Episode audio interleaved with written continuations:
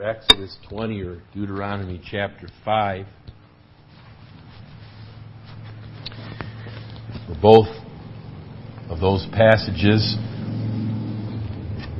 give us the Ten Commandments, or the Decalogue, the Ten Words, as also Scripture describes.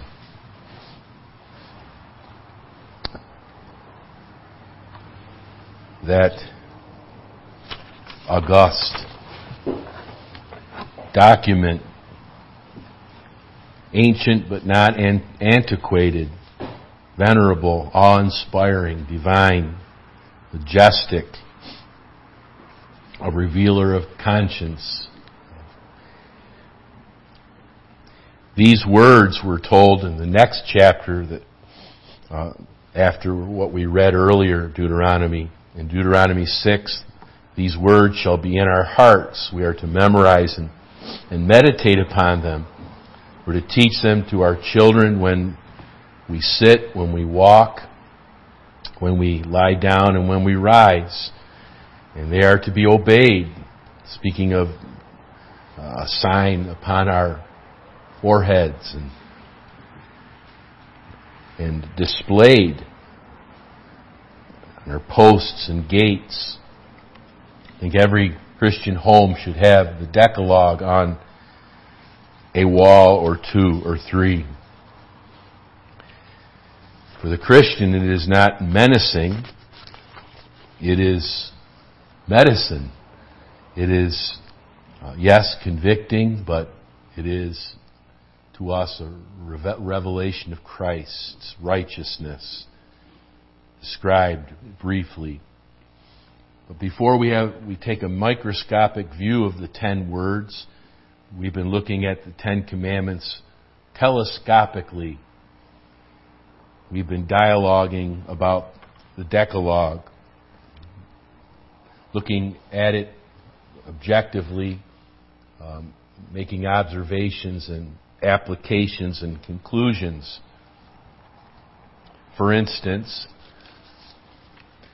the audio-visual effects that we read about in Exodus chapter 19 were meant for us to have an awe-inspiring view of these words. God sent lightnings and thunderings and a loud trumpet that the volume increased.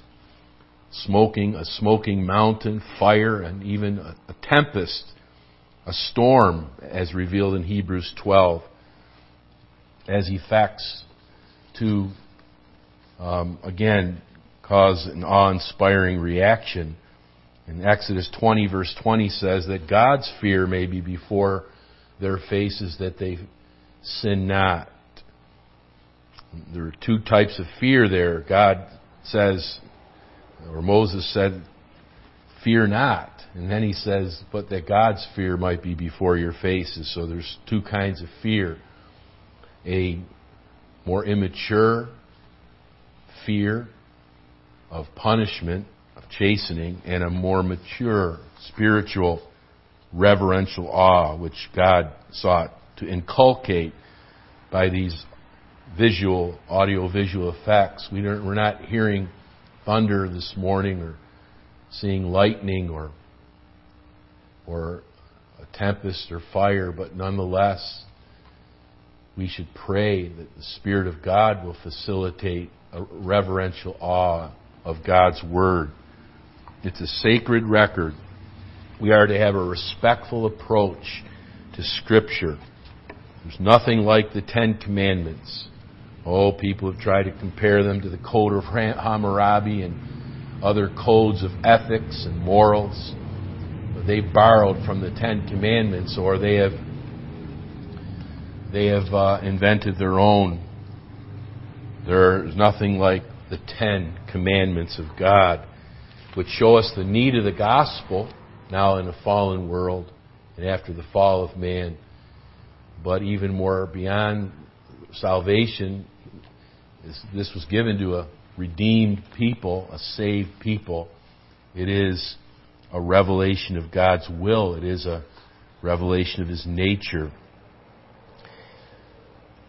The Bible tells us that God spoke with an audible voice.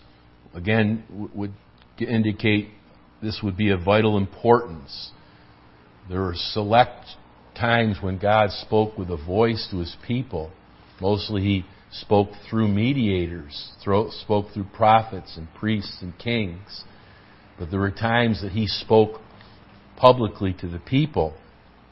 And this was one of them. This is directly from God himself.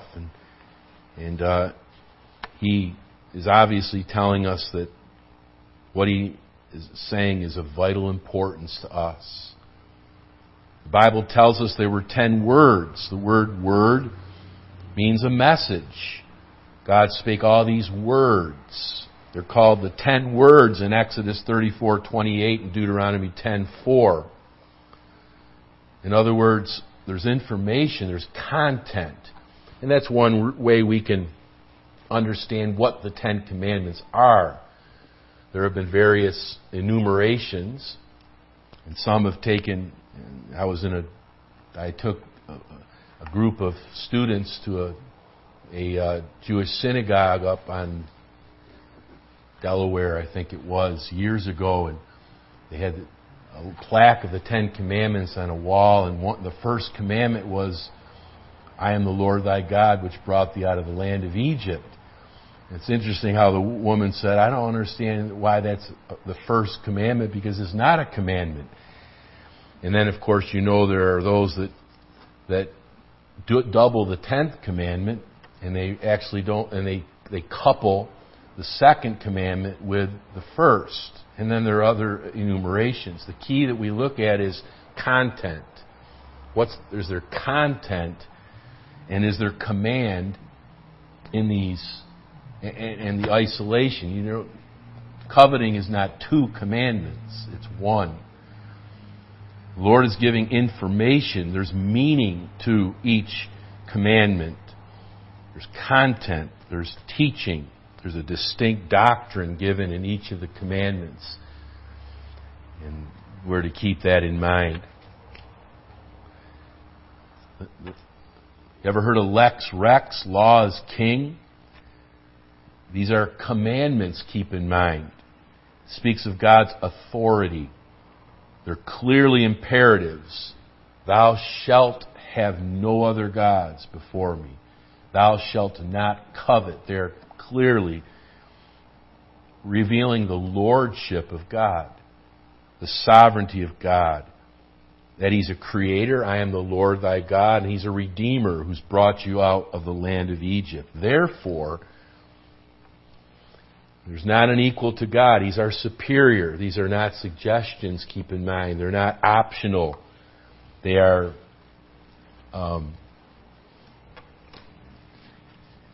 mandatory.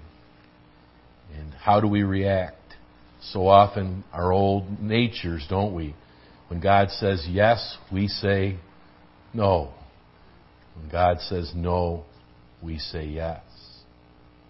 How often do I confess my rebellion to the Lord? And it's a test of our loyalty and our love. As He says, "You've loved me, keep my commandments. And to 1,000 generations, those who love me and keep my commandments." Do you not see the 10 Commandments as gracious? 5 times it speaks of thy God. Not thy judge, though He is our judge, but I am the Lord thy God. There's grace there, God's goodness to give us these words. It speaks of a personal relationship. Gracious, though a glorious meeting. To meet with God is a gracious thing. And how often do we read in the epistles, "The grace be unto you"? And that's what the Lord is saying as He visits them. Even though you have all these visual and audio effects that produce awe and godly fear, He comes to us as a gracious God.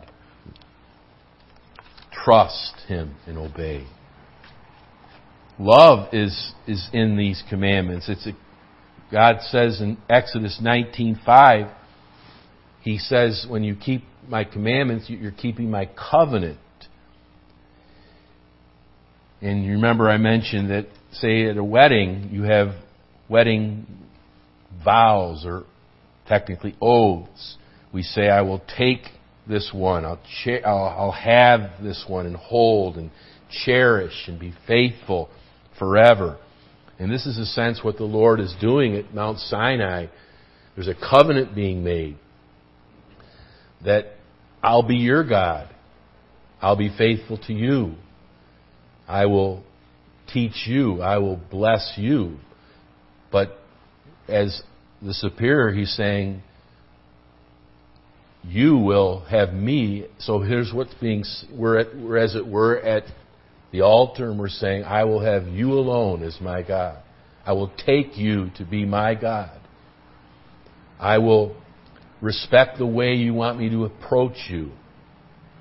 I will make no graven images of you. You're invisible. You're the Spirit. I will worship you as you prescribe. I will not invent means of worship. I will use your name properly in my thoughts and words and actions. I will respect your day. You're God, and you command me to keep 1 day in 7 for public worship and for witness. And I will resist the world that will make your day any other day. And so on. I will be respectful to all authority. I will treat my fellow man as a flow from loving you. I will love those in authority over me by honoring them. I will love my neighbor by not committing sin with his spouse, or polluting the minds of his children with wicked jokes and so on. I'm sorry, that was 7. Number 6, I will promote the life of my neighbor. I will not take his life with a knife or slice his heart with my tongue. I will be truthful to my neighbor. I will not lie and cheat and deceive, but I will tell the truth even to my hurt. I will be generous to my neighbor. I will not, I reversed them again, but you understand. I will be generous. I will not take from my neighbor. And I will be content with what God has given me, and I will be thankful for what He's given my neighbor, even if it's 10 times more than I have. I will be thankful that my neighbor has a mansion if I have a hut. And God help me to be so. It's a covenant that God is making with His people. It's complete. There are not 9. Nothing is missing. There are not 11. We cannot add something that we think arrogantly is missing in what category. I dare someone to try to invent a category that's missing. It's perfect. The law of the Lord is perfect, converting the soul. It's thorough. It's absolute. It's final. Remember, the 10 plagues were thorough in their destruction of Egypt. Every category is covered regarding the worship of God, the service of God, and the interaction that we have with our fellow man. As Psalm 119 says, it's exceeding broad. James describes it like a chain. You break one link and you've broken it all. It's all together. It's unchanging. The second is exactly the same, though with the features of having 40 years been a nation. For instance, a stranger is introduced regarding the Sabbath. They didn't yet have strangers, at least it hadn't worked out. And the Sabbath day includes the idea of the Exodus and not just the creation. So there are some, what would we call that? We would call some tweaks of the 10 Commandments is regarding their situation, but not the content itself. The 10 Commandments reveals relationship. We have a relationship with God and a relationship with our fellow man. They're really just two commands, as Jesus in the Old Testament tells us. To love the Lord your God with all your heart and soul and mind and strength, and to love your neighbor as yourself. They are summaries of the summaries of the Ten Commandments. The Ten Commandments are summaries of all of God's law. All precepts and prohibitions come under the Ten Commandments. You can't find a precept that doesn't have application in the Ten Commandments, or that isn't applied by the Ten Commandments. You don't have a prohibition that isn't found. You say, well, how do I find something like drunkenness? It doesn't say thou shalt not be drunk in the Ten Commandments, but it does say thou shalt not kill. You'll kill your mind. You'll kill your body with drunkenness. You might kill someone when you drive drunk. Everything we can mention is applied by one or more of the Ten Commandments. And you say, well, how do I know that the first four relate to our relationship with God and isn't the first five? Well, if you read the New Testament, number 5 is placed under the summary, thou shalt love thy neighbor as thyself. But nonetheless, there is a hinge there. But the first 4 specifically. And I cannot answer you as far as the tablets themselves. Now, we have tablets that we've made, and I don't know if this was the way that they were shaped. But as you can see, the first 4, whoops, I better be over here. The first 4 are on one tablet, and the final 6 is on the other tablet. I don't know if that's how it worked out. It could be that all 10 were on each tablet. But we do know that the tablets were written on both sides. So there is an error here. We have blank on the back. I don't know if it was square or rectangle or oval. I can't answer that question, or some other shape. But it certainly meant to make an impression, didn't it, upon the people. And I don't know how large they were. Large enough that Moses could carry them down the mount and up the mount, for he had to chisel new tablets for the Lord to write on after Moses visually. What a statement when he threw the stones and they crashed and broke in front of the people after they broke God's law. That was appropriate for Moses to break those tablets as an illustration of what the people had just done when they worshipped the golden calf. And actually, it wasn't a breach so much of the first commandment. It's not that they were just saying, here's another God.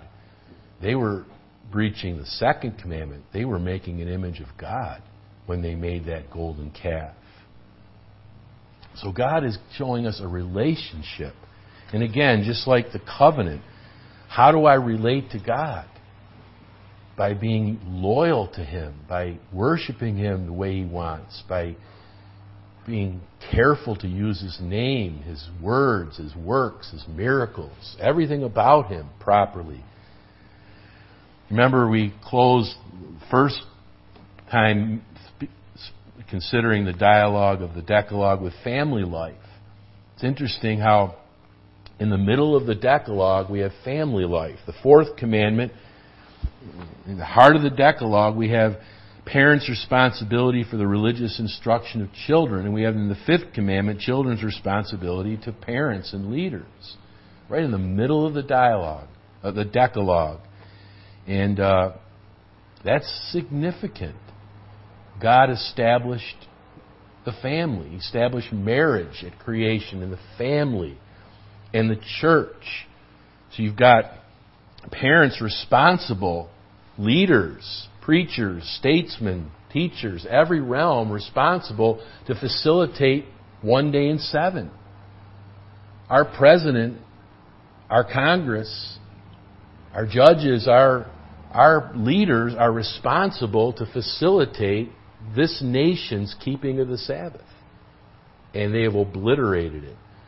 You know, they used to have conferences, annual, semi-annual conferences, where every realm would send representatives to promote the Lord's Day. I had about 10 books that were very old before the fire in 2019. And it was interesting how they had doctors saying our bodies are on a 7-day cycle, we need to rest. They had businessmen saying that they need to shut their businesses, even shut their machines, that machines will be prolonged if you shut them down 1 in 7.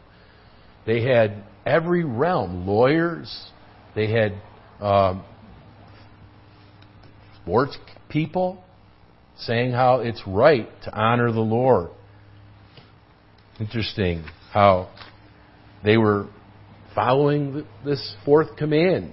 Parents, we're responsible to teach our children the sacredness of this day and to be careful to use this day properly to bring those we're responsible for to public worship, to read the Bible, to seek the Lord. Of course, it's our responsibility every day, but especially the Lord's Day. Teachers, we were in Sunday school a couple weeks ago, and Tim Farr said it's not popular, but he says, I encourage our students not to study. They're in their studies on Sunday, but to give that day to the Lord. College professors and so on, and high school, and grammar school, and home school should keep this day separate from math studies and from their school studies, and study the Word of God and study to visit people and to honor the Lord, and so on. And number 5, family life, children's responsibility to honor, to appreciate the religious instruction of parents, and people to appreciate the religious instruction and example of their church leaders and their national leaders, and to respect their employers in business. An employer should respect should be closed. Non-necessary businesses should be closed. Businesses should not offer double pay. GM offers, I hope you don't mind me mentioning, they offer double pay for Sundays to encourage people to profane the Sabbath day. Now, obviously, we know hospitals and electrical companies need to keep their businesses open. They are in 24-hour rescue services and fire departments. There are many farmers, much business that needs to maintain on the Lord's Day. But we do all we can to facilitate. Oh, that there would, in the hospital, they would have an arrangement where doctors will say, we'll cover you. That each of us needs to, if possible, have at least one Sunday a month or 2 Sundays a month that you're able to go to your public worship. Will cover you in the hospital. And same with nurses and other necessary workers. Oh, that there was that kind of arrangement. Churches have that arrangement. There are men that are protecting churches now in this society with their concealed weapons in churches, and some of them have to be outside the main rooms of the worship services and going in the parking lot and checking to make sure that people aren't damaging vehicles and sneaking up to come in to invade the churches. And there are ushers, there are nursery workers that are serving the Lord, and there's a rotation so that they can be in public worship. The 10 Commandments are brief. The longest, surprisingly to us, is the 4th commandment. Why is it such length? But they're mostly brief because they're summaries of categories. They have content. But again, the Lord is teaching us. It's kind of a ready reference. You know, if you remember your studies, some of us, it's a long time ago, we had not cheat sheets, but what we called it that. If I had a history of civilization exam, I had a two-page or a one-page piece of paper that was folded, and I almost needed a magnifying glass. But it was all dates and names, and it was a way to. It was something I especially studied an hour before the test, but it was the pertinent points condensed to a piece of paper. Well, isn't the Lord kind? The Ten Commandments are such that they're easily memorized in the abbreviated form and in the summary form. Now, although I switched a couple earlier, can we remember the Ten Commandments, even in the abbreviated form of the abbreviated form? Thou shalt have no other gods before me. Number 2, thou shalt not make unto thee any graven image. Number 3, thou shalt not take the name of the Lord thy God in vain. Number 4, remember the Sabbath day to keep it holy. Number 5, thy father and thy mother. Number 6, thou shalt not kill. Number 7, commit adultery. Number 8, thou shalt not steal. Number 9, thou shalt not lie or bear false witness. Number 10, thou shalt not covet. Now, I know they're abbreviated, but even memorizing the Ten Commandments, it's only on 2 columns in our Bible, is simple enough for a little child. But, when people say that, I think, I'm past the age where a little child is better than I am at memorizing, and their minds are just amazing in their ability for impressions, but a little child is able to memorize the Ten Commandments and should, from the very get-go, before they even walk, should they not be pondering, meditating, and even quoting the Ten Commandments in its abbreviated form. How God is so good, isn't He, to give us that one sheet summary of His Word. Remember, it was the finger of God. God personally wrote the Ten Commandments. It speaks of authenticity, doesn't it? It's the Word of God, literally. And so is all the rest of it, but God, in His wisdom and power, delegated that responsibility to many, over 40 authors in His Word. The tablets were the work of God, Exodus 32:16, and the writing was the writing of God engraved upon the tables. As Paul would actually give his signature, his John Hancock, to prevent forgery, as people were saying that Paul wrote this or that. God, with his own finger. How often we hear, well, this is the writing of man. Man wrote the Bible. Well, yes. Shows God's love, His power to use man and to have an inspired, inerrant, authoritative word. But you're mostly right. But God wrote the Ten Commandments with His own finger. As Jesus wrote whatever He wrote on the sand, on the dirt there in John 8, this was written next in stone. In stone. What does that say? 10 times and more it talks about these words on stone. Obviously, permanence. Unlike the civil and ceremonial laws.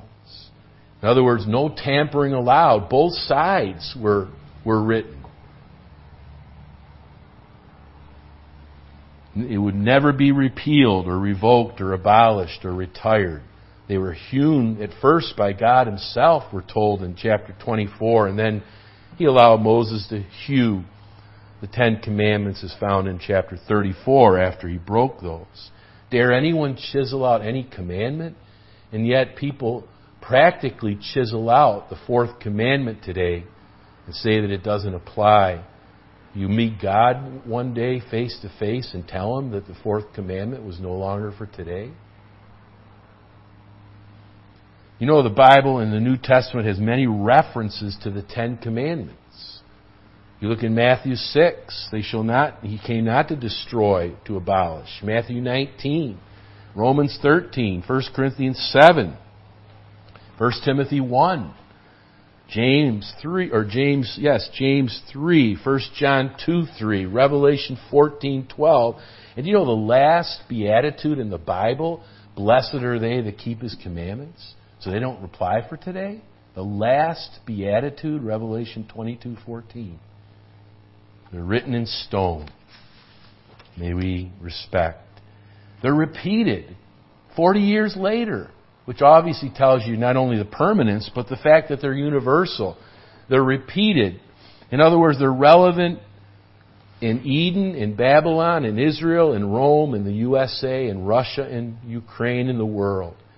He shall judge the world in righteousness. The books will be opened. God's Word is universal in nature. Do you know that the commandments tell us the will of God? They're the path of obedience for the Christian. They're a guide to please God. Listen to the prophecy of the Messiah, Psalm 40. I delight to do thy will, O God. Well, what's God's will? We would ask the Messiah. I delight to do thy will, O God. What is the next response? Thy law is within my heart. God's law, yes, God's law can refer to all the Bible, but God's law is summarized in the Ten Commandments. And Jesus often referred to them. It's God's code for our obedience. It's exceedingly broad. The Ten Commandments are a source of conviction for us. They're a schoolmaster that drives us to Christ. We read in the Bible that by the law is the knowledge of sin, and sin is the transgression of the law. Paul said, I had not known sin but by the law, Romans 7. It's not a covenant of works anymore. It's not do this and live like it was with Adam. We need forgiveness. We need salvation. But it is a covenant of love. It's a covenant of obedience. But it still is a source of conviction for us. Every sin is dealt with. And like I said, every prohibition and every precept is dealt with in the Ten Commandments. Sin is either a transgression of God's law or an omission of God's word. Every single sin is dealt with in the Ten Commandments, whatever you name. Whether you name drunkenness, whether you name homosexuality, whether you name prayerlessness, whether it's a precept or a prohibition, a precept that is transgressed, a prohibition that is adopted, it's found in this Decalogue. Isn't it amazing the depth of this summary? Not a covenant of works able to be kept, but it is still a warning to the self-righteous. What did Jesus say to the man who said, what must I do? What must I do to inherit eternal life? What must I do? What did he say? Keep the commandments. But what did Paul say to the man who said, what must I do to be saved? Did he say keep the commandments? That man was not like the rich young ruler, thinking that he was righteous. He knew he was a sinner. And so what did Paul say to him? Keep the commandments? No. He said, believe on the Lord Jesus Christ, who kept the commandments in our place, and thou shalt be saved. So it is a conviction to the self-righteous. Go ahead. You think that your obedience will gain you eternal life? Keep the commandments. Thought, word, and you can't miss once. One sin condemns the sinner. But for the believer, it's helpful. We should be praying even beneath the plaque of the Ten Commandments. Lord, my heart secretly has other gods. Idols. Lord, I have not honored your name as I should. I have allowed people to take it in vain. Aren't I responsible to say something, to do something? Lord, forgive me for my sins. The Ten Commandments are a revelation of God's nature. that He is the only God. The first commandment, God is the only God. The second commandment, He is Spirit. The third commandment, He is holy. The fourth commandment, He is the Creator and the Savior. He is the one who set aside a day for His Son. The fifth commandment, He's honorable. Six, He is life-giving. Seven, He is faithful. Eight, He is generous. Nine, He is truthful. 10, He is just and one who satisfies the needs of His people. They're all revelations of God. How thorough. And may I say, last but not least, do you know they were a template for Christ to know what He needed to do to obey God and to please God? The Ten Commandments really show us Christ's righteousness, the measure of His righteousness. The Lord Jesus did not break any of the Ten Commandments. He kept them perfectly in thought, word, and action. All the precepts He kept. All the prohibitions He avoided. The Ten Commandments were the terms of His probation. The Bible tells us in Galatians 4:4, He was made under the law. He had no breaks. God was watching Him. He was under probation. And Jesus fulfilled the terms of His probation. I have done that which pleases God. I do always the things that please God. I came to fulfill the law. Christ is the goal of the law. He is our wisdom versus the deceit of sin. Our righteousness versus the guilt of sin. Our sanctification versus the pollution of sin. And our redemption versus the power of sin. Sin can deceive us. Sin brings guilt when we commit it. Sin pollutes. It's vile. Sin addicts us to it. But Christ releases us from the deceitfulness of sin, where we can face sin and resist it and understand what it's trying to do in tempting us. We can not feel guilty anymore pleading the blood of Christ. How the devil wants us to feel false guilt. But isn't it wonderful that we know a place where our guilt can be removed? It's a good question to ask people. What do you do with your guilt? Everybody has a guilt in the soul, like a cloud hanging over the head. But Christ is our righteousness. He deals with our guilt. We can have a clean conscience and clean hearts. What about the pollution of sin? How it's vile. There are indeed heinous sins that are vile to the soul and vile to the mind. But Jesus is our sanctification. He delivers us from the pollution of sin. And oh, how sin has a hold on us. Don't we all have easily besetting sins, and sins that are committed with a high hand? It seems they dog us. But we plead Christ as our redemption, delivering us from the power of sin. Christ provides the righteousness that Proverbs says delivers us from death. It's Christ's righteousness that delivers us from death. And we can say now, oh, how I love Thy law. It reveals the righteousness of Christ to me. It reveals Christ to me. He is the incarnate Word that obeyed the inspired Word. Jesus, Thy blood and righteousness, Thy beauty are my glorious dress, His robes for mine. Jesus was under the law. The Ten Commandments now in the 21st century. Our brother McClellan wrote a book called The Ten Commandments in the 20th century, but they continue in the 21st. Isaiah 42:10, the prayer is, magnify Your law and make it honorable. Romans 3, shall we make void the law through faith? No, we establish the law. Romans 7, wherefore the law is holy, and the commandment is holy and just and good.